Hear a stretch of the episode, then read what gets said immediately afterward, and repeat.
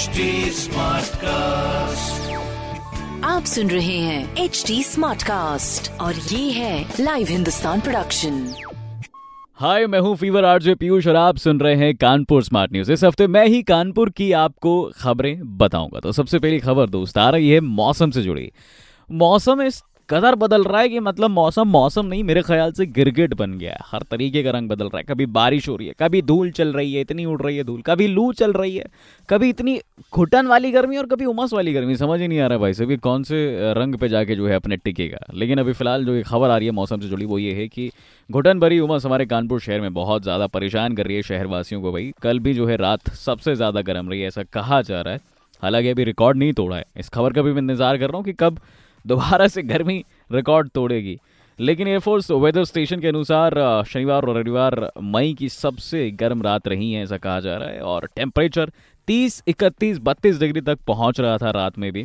और मौसम विभाग की माने तो फ़िलहाल गर्मी से राहत की उम्मीद बिल्कुल भी नहीं है।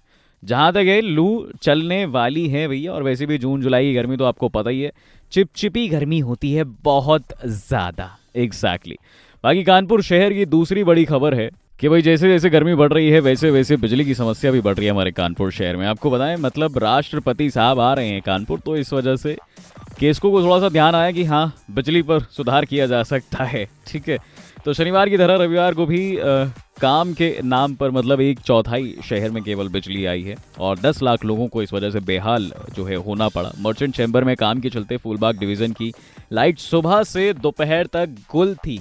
कसम से ऐसा हाल चल रहा है और इससे फूलबाग दाल मंडी के साथ साथ कई और सब स्टेशन भी ठप रहे। और इतना ही नहीं, अभी तो और सुनिए। ट्रांसफार्मर के काम होने के चलते इंदिरा नगर फीडर की बिजली भी गायब रही, जिससे दयानंद स्थित, यानी कि राष्ट्रपति आवास समेत कई मोहल्लों की बिजली नहीं आई। तो ऐसा कुछ मामला बिजली को लेकर हमारे कानपुर शहर में चल रहा है, मौसम बिगड़ रहा है तो बिजली भी बिगड़ रही है। बाकी कानपुर की तीसरी बड़ी खबर है कि एक इनिशिएटिव हमारे कानपुर शहर में लिया गया, जिसमें पुलिस ने बच्चों के लिए तकरीबन एक सौ उनतीस यूनिट रक्तदान किया है। अब इसमें क्या है खबर में विस्तार से आपको बताते हैं। भाई देखिए सीमिया पीड़ित बच्चों के लिए पुलिस कमिश्नरेट की ओर से ये जो रक्तदान शिविर चल रहा है, इसमें चौथा दिन था कल का दिन, यानी रविवार का, जिसमें एक सौ उनतीस यूनिट रक्तदान किया गया थाना स्वरूप नगर के प्रयास के बाद। हैलेट हॉस्पिटल में शिविर लगा, जिसके बाद वहाँ पर पुलिस कर्मचारी आए और बढ़ चढ़ कर इस रक्तदान शिविर में हिस्सा लिया। जेएसवीएम मेडिकल कॉलेज की अगर बात करें तो वहाँ पर भी टीम पहुँची और कानपुर थैलीसेमिक सोसाइटी ने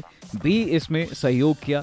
थैलीसीमिया के करीब हमारे कानपुर में डेढ़ सौ पीड़ित बच्चों के लिए रक्तदान शिविर का लक्ष्य लेकर हर रविवार को शिविर लग रहे हैं ब्लड बैंक में, जिसमें कि काफ़ी बड़े लोग शामिल होते हैं। ब्लड बैंक प्रभारी doctor Lubna Khan Kanpur thalassemic society भी इसमें मौजूद होती है। और भी बहुत से लोग हैं जो इस शिविर में हिस्सा ले रहे हैं और बढ़ चढ़ कर रक्तदान जो है कर रहे हैं।